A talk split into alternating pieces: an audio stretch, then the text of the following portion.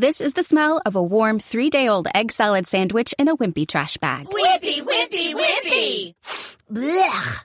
And this is the smell of that same sandwich in a hefty, ultra strong trash bag with new Fabuloso lemon scent. Hefty, hefty, hefty!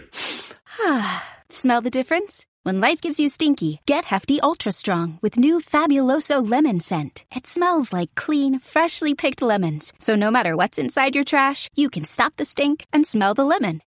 This episode is made possible by PWC. When unprecedented times are all the time, it's time to start walking the talk. Leaders like you turn to PWC to see and stay ahead. Upskill your workforce, use intelligent automation, and transform big ideas into breakthrough outcomes.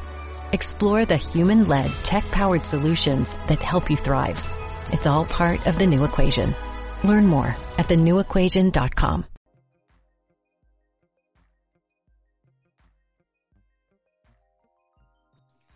Buonasera a tutti e bentornati a Speed Stop, puntata numero 36 del podcast Pop di F1 Analisi Tecnica che vi ha accompagnato durante il corso di tutta la stagione 2022 di, di, Formula 1, stagione ormai conclusa da più di una settimana.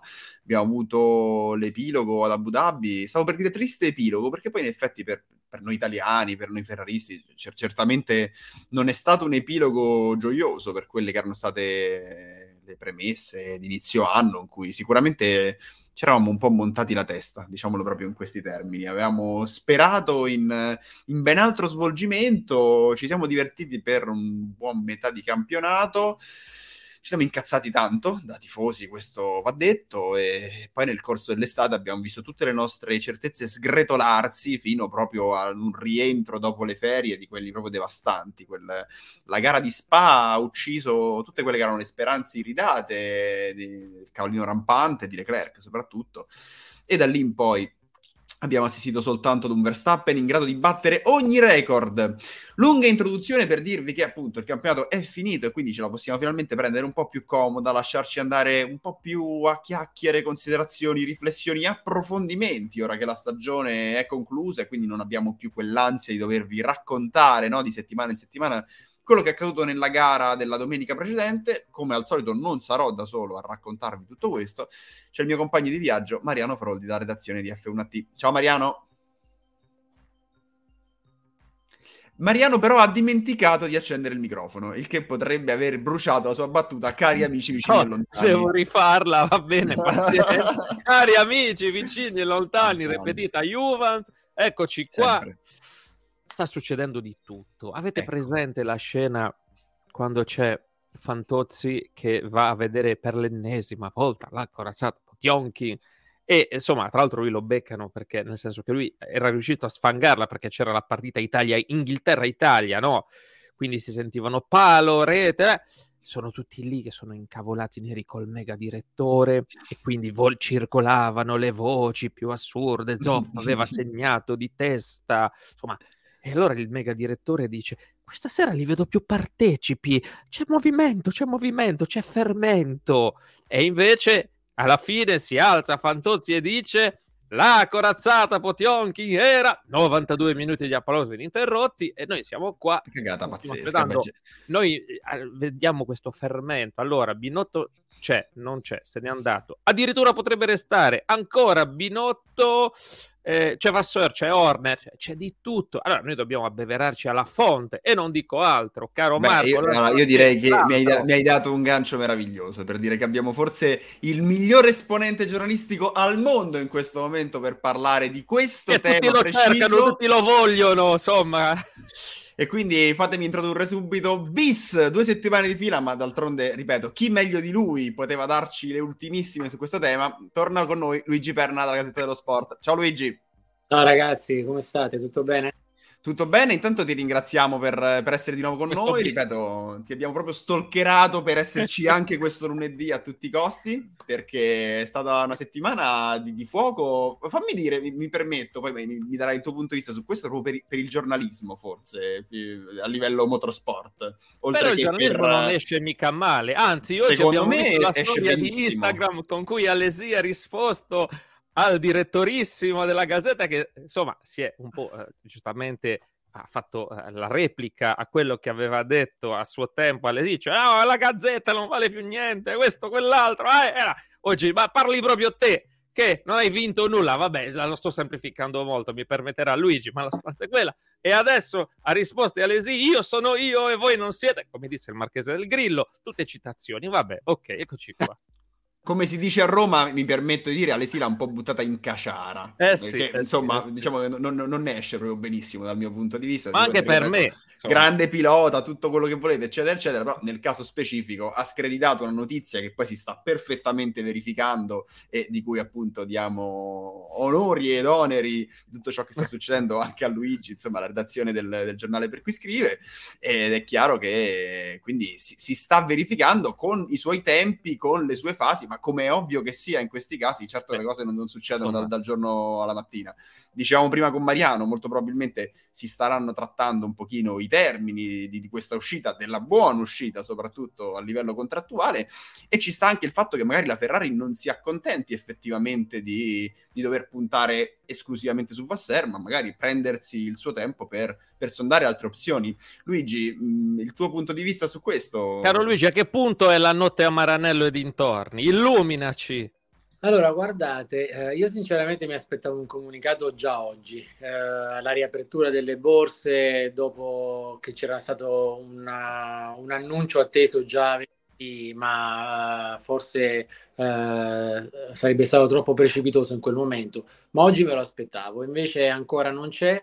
Uh, con ogni probabilità ci sarà domani, ma la questione cambia poco perché, come dicevate, qui stanno discutendo all'interno, come giusto che sia in un'organizzazione, in una grande impresa, stanno discutendo dei dettagli che riguardano ovviamente Binotto, che riguardano ovviamente la Ferrari, ma non cambia la sostanza della cosa.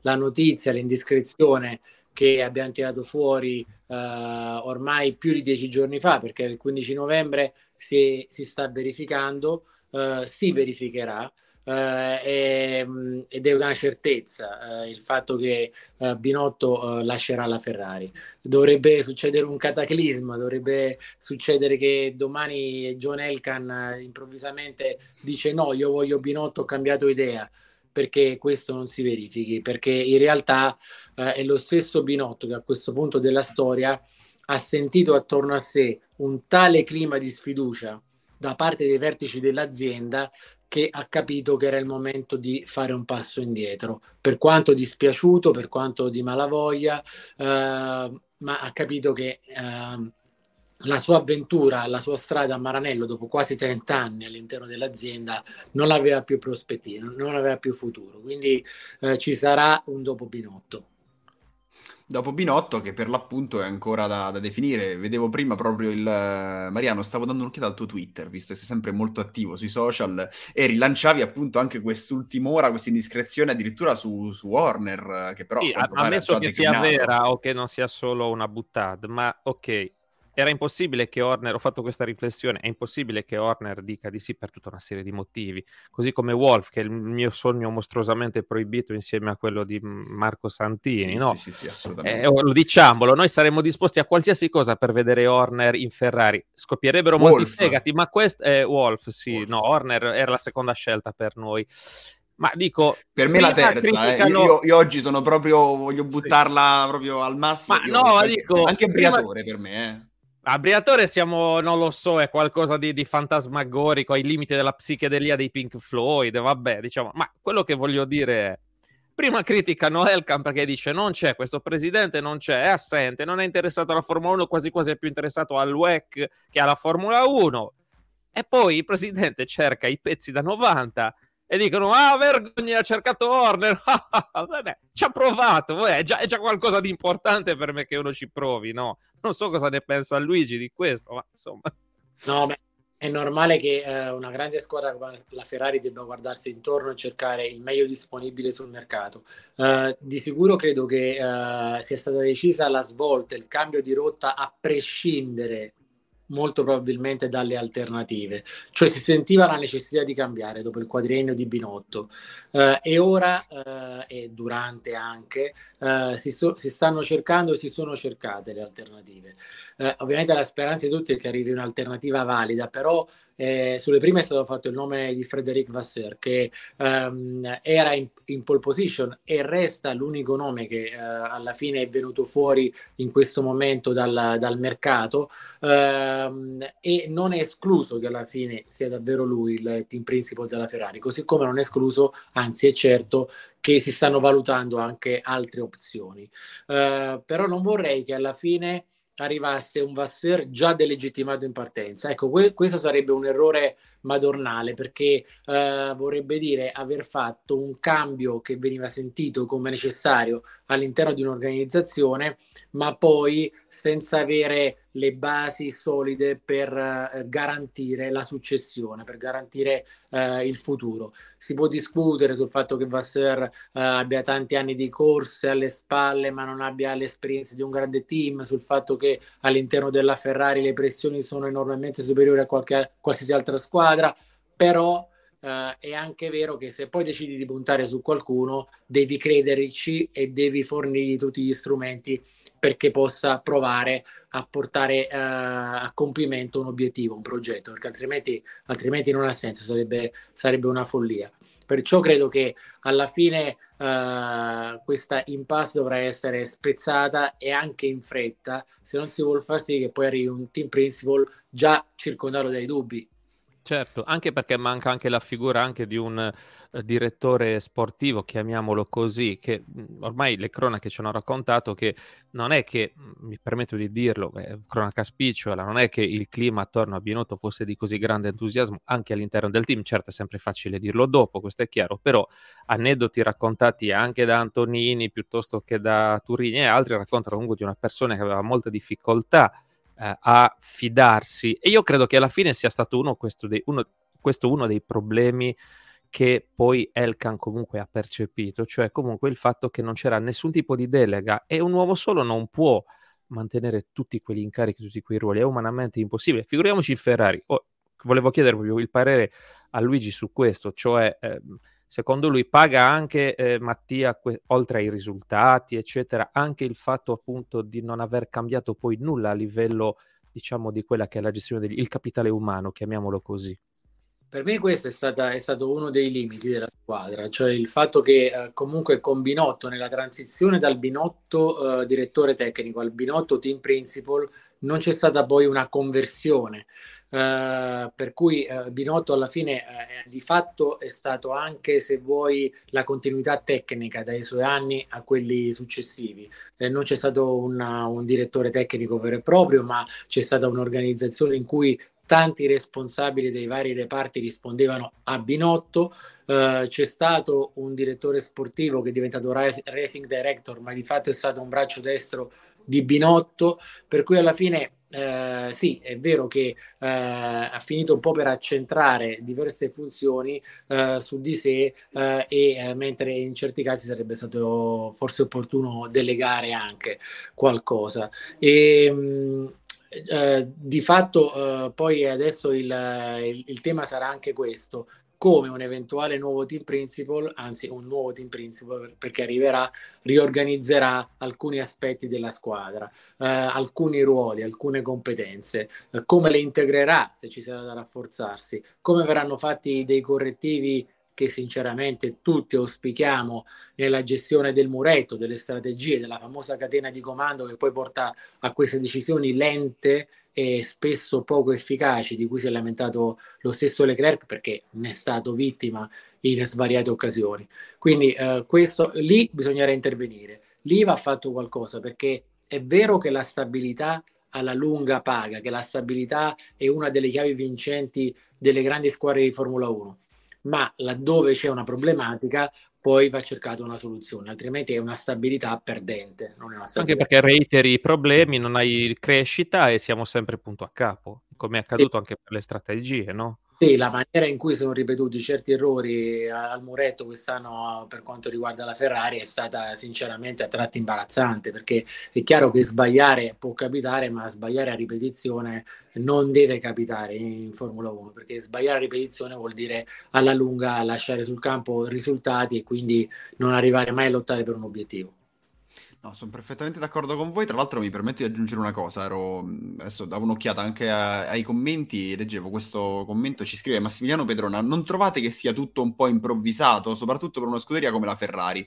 Allora, è, è chiaro che c'è stata un po' quest'anno in alcuni frangenti la, la sensazione che, che, veramente fosse l'improvvisazione a guidare le scelte che venivano fatte, soprattutto nel corso del weekend. Al contempo, però, tornando un pochino, quindi eh, collego un paio di, di, discorsi perché stiamo tirando un sacco di, di, di carne al fuoco.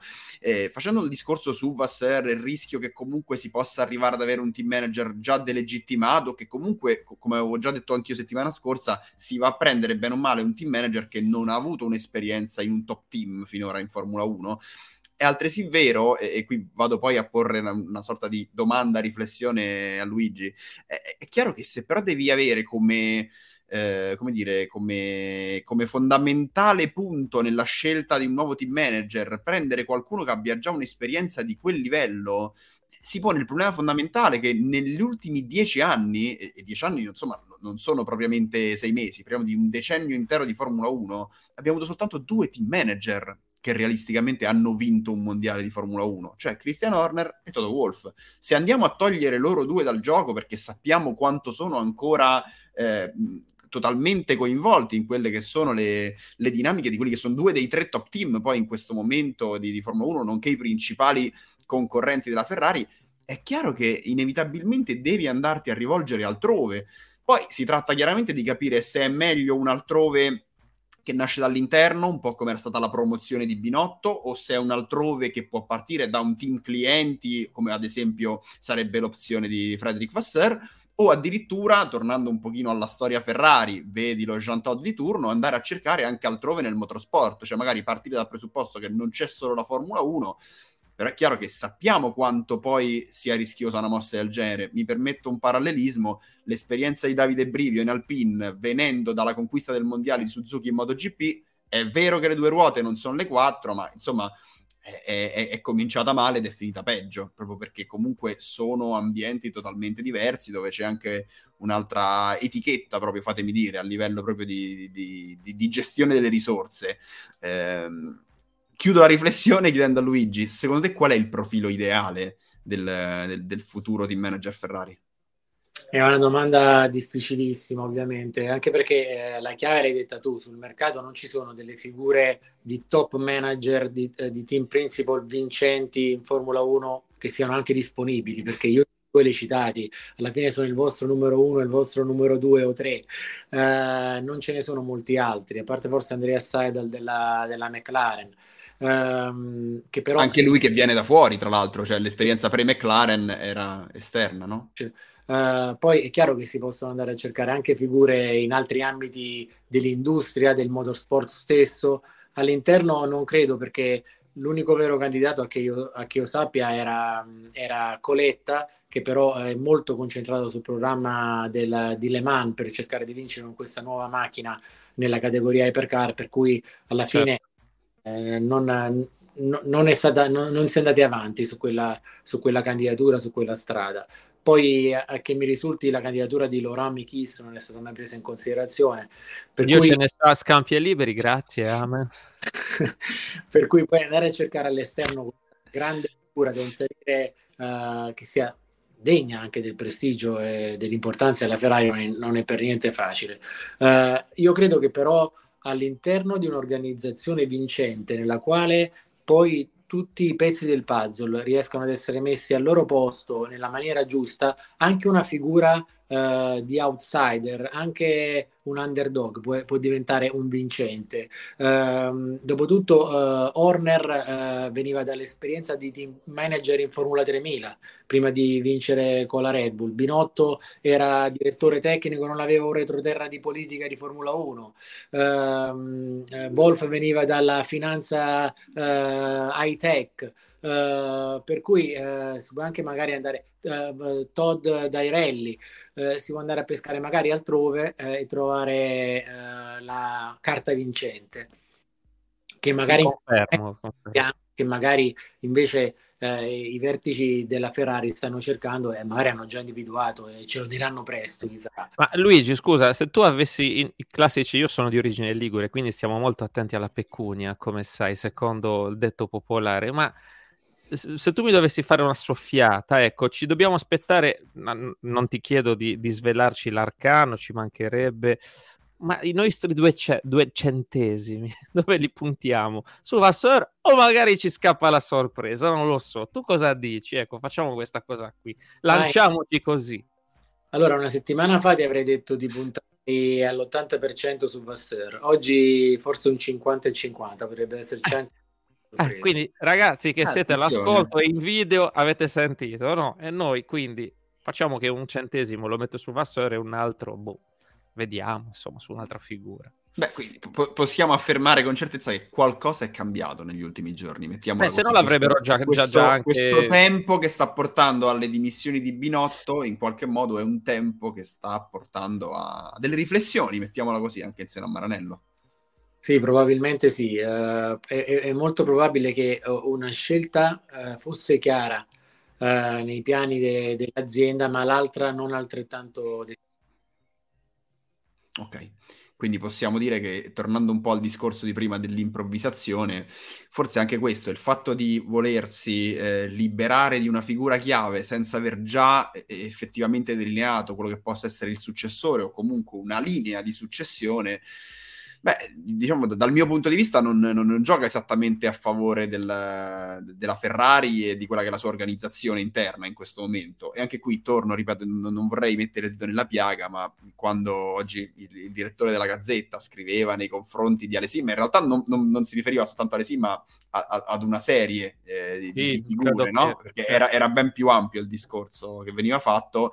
Secondo me ci si riferisce proprio a questo, cioè ad una mancanza di pianificazione e ad un dedicarsi poi in qualche modo a dar forse troppo credito a degli yes men o comunque a, a, delle persone che magari anche a volte in buona fede, spinti dalla passione per il marchio, poi in realtà non, eh, non portano a, a, buoni risultati in termini proprio di quella che è l'organizzazione. L'abbiamo detto più volte quest'anno anche a Speed Stop. La, la, in Formula 1 non, e, e il 2022 ne è stata l'ennesima dimostrazione non, non, basta per vincere un mondiale neanche cominciare la stagione con l'auto migliore. Cioè, ad oggi, in un campionato di 23 gare, in un campionato in cui ti basta una scelta basata sulla politica che a metà stagione ti fa perdere mezzo secondo sulla vettura, non è questo il caso specifico, ma questo è più il 2013, ma abbiamo parlato anche di questo e comunque anche quest'anno sappiamo gli impatti che ha avuto la direttiva te- tecnica 39, sappiamo quanto poi gli sviluppi contano quasi più della base di partenza della vettura, insomma tutta una serie di motivi per i quali non avere questa pianificazione francamente non mi fa avere grande ottimismo anche nel 2023, cioè al netto di chi, di chi oggi andrà a prendere il timone in mano non so cosa ci si può aspettare per l'anno prossimo. Io invece vado in controtendenza, apro una brevissima parentesi. Secondo me non è detto che non si possa fare una, un'ottima annata, perché comunque si tratta di... È chiaro che non puoi stravolgere il gruppo tecnico, ci mancherebbe, la monoposto è già avviata, se sia stato fatto un buon lavoro, io spero di sì, si tratta proprio di intervenire in quelle che sono le criticità in cui tra l'altro Binotto non è intervenuto per tanti motivi. Quindi perché se si trova il profilo giusto e se si fanno i giusti cambiamenti, la Ferrari non dovrebbe essere competitiva nel 2023? Boh. Io dico Lui... che di sicuro il, c'è una, ora c'è un'ottima base Uh, c'è un'ottima base tecnica, ci sono ottimi strumenti a Maranello, c'è una galleria del vento che funziona, un nuovo simulatore che va bene, uh, ci, sono, um, uh, ci, sono, tante risorse che comunque stanno funzionando, nuovi banchi prova, motore efficaci. Adesso però bisogna, appunto, come diceva Mariano, sistemare quello che non funziona.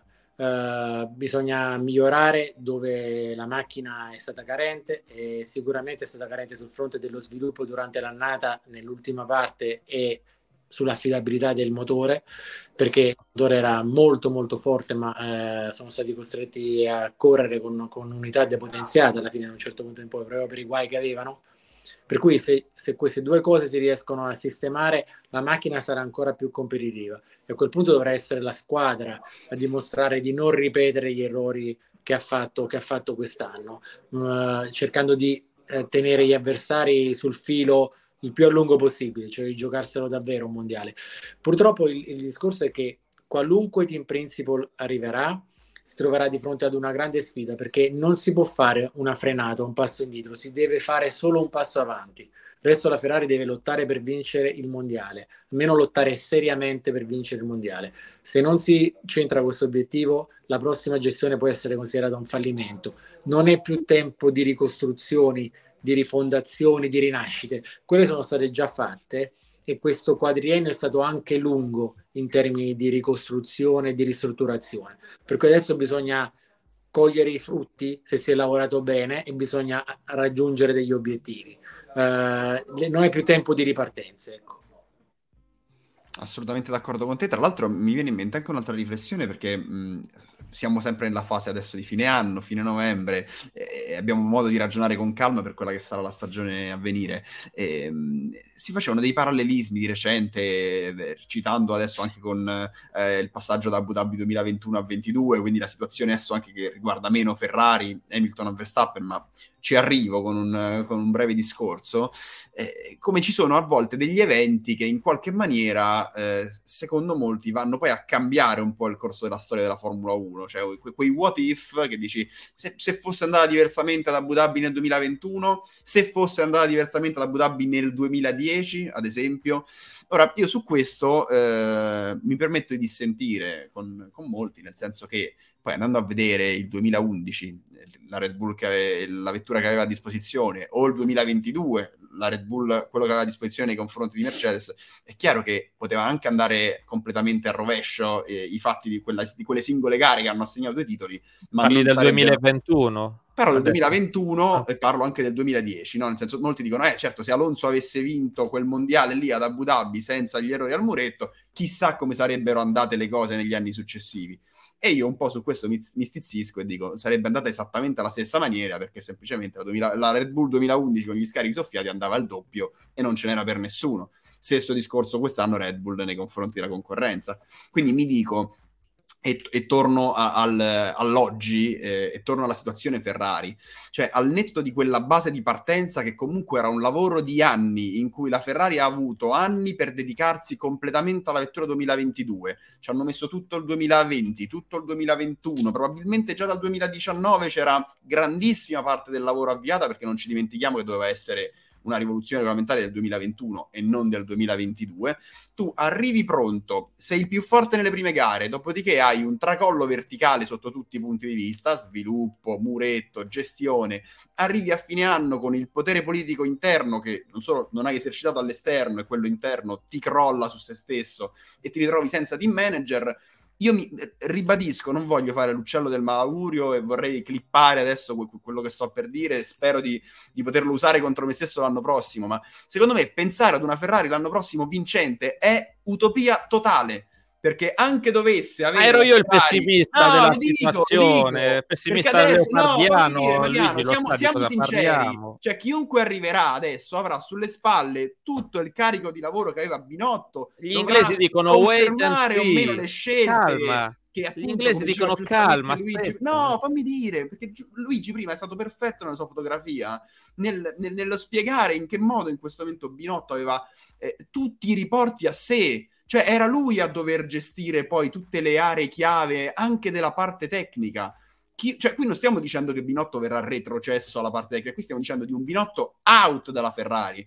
E quindi chiunque arriverà dovrà anche avere il peso delle scelte fondamentali per la prima parte di stagione 2023. Cioè, con queste premesse, in che modo possiamo pensare che ci sia la giusta calma, la giusta tranquillità, la giusta lucidità mentale per fare delle scelte vincenti? E con tutto quello che sarà la pressione che avranno addosso, con tutto il carico di aspettative che ci sarà.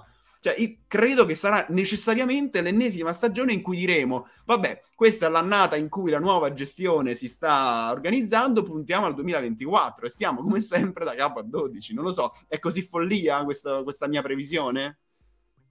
Eh, no, allora, non è follia, però, ma non deve succedere. Cioè, la, la vera, ecco perché credo che sia una sfida difficile che uh, tanti abbiano detto, qualcuno abbia detto di no, anche qualcuno di importante, e sa benissimo che eh, si trova con una Ferrari che uh, badate bene, è più appetibile uh, di qualche anno fa in termini di, ovviamente, di prestazioni, perché la Ferrari del 2021 o del 2020 non ci sarebbe andato nessuno, ma proprio nessuno.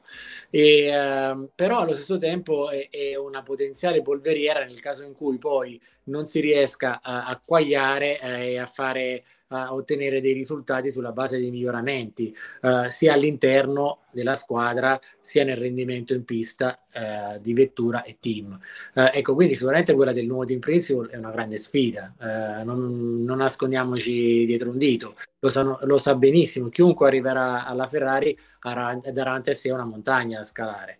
Però d'altra parte è anche il bello del vestirsi con la casacca rossa, sai che sei nella squadra con più pressioni, con più prestigio, con più attenzioni.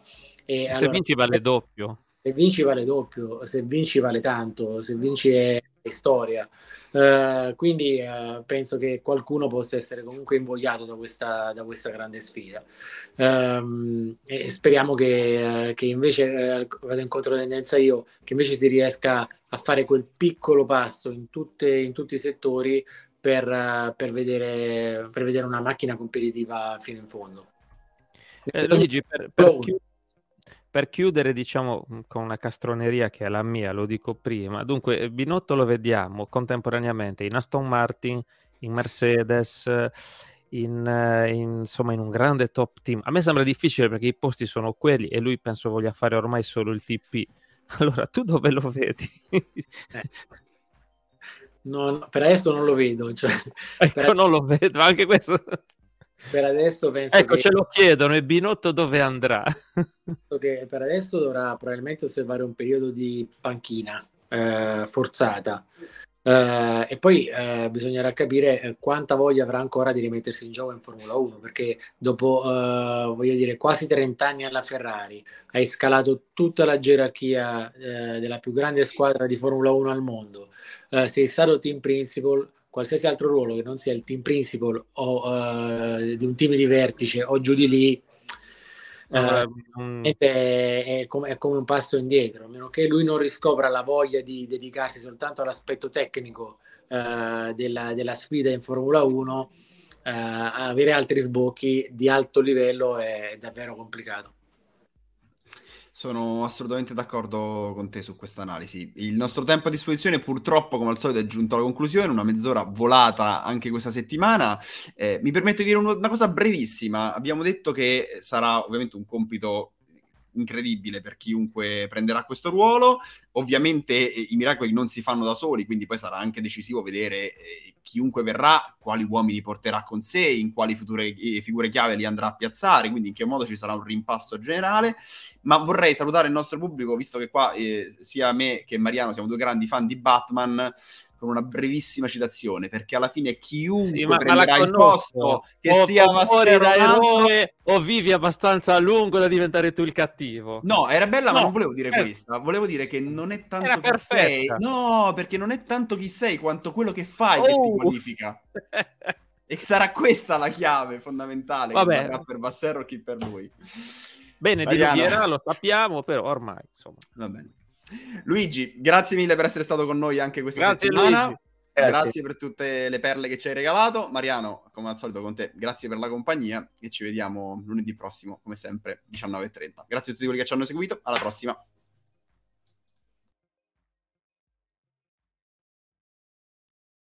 With lucky landslots, you can get lucky just about anywhere. Dearly beloved, we are gathered here today to. Has anyone seen the bride and groom? Sorry, sorry, we're here. We were getting lucky in the limo and we lost track of time. No, Lucky Land Casino, with cash prizes that add up quicker than a guest registry. In that case, I pronounce you lucky. Play for free at LuckyLandSlots.com. Daily bonuses are waiting. No purchase necessary. Void where prohibited by law. 18 plus. Terms and conditions apply. See website for details. Hello, it is Ryan, and we could all use an extra bright spot in our day, couldn't we? Just to make up for things like sitting in traffic, doing the dishes, counting your steps, you know, all the mundane stuff. That is why I'm such a big fan of Chumba Casino. Chumba Casino has all your favorite social casino style games that you can play for free anytime, anywhere with daily bonuses. That should brighten your day a little. Actually, a lot. So sign up now at chumbacasino.com. That's chumbacasino.com. No purchase necessary. BGW. Void were prohibited by law. See terms and conditions. 18 plus.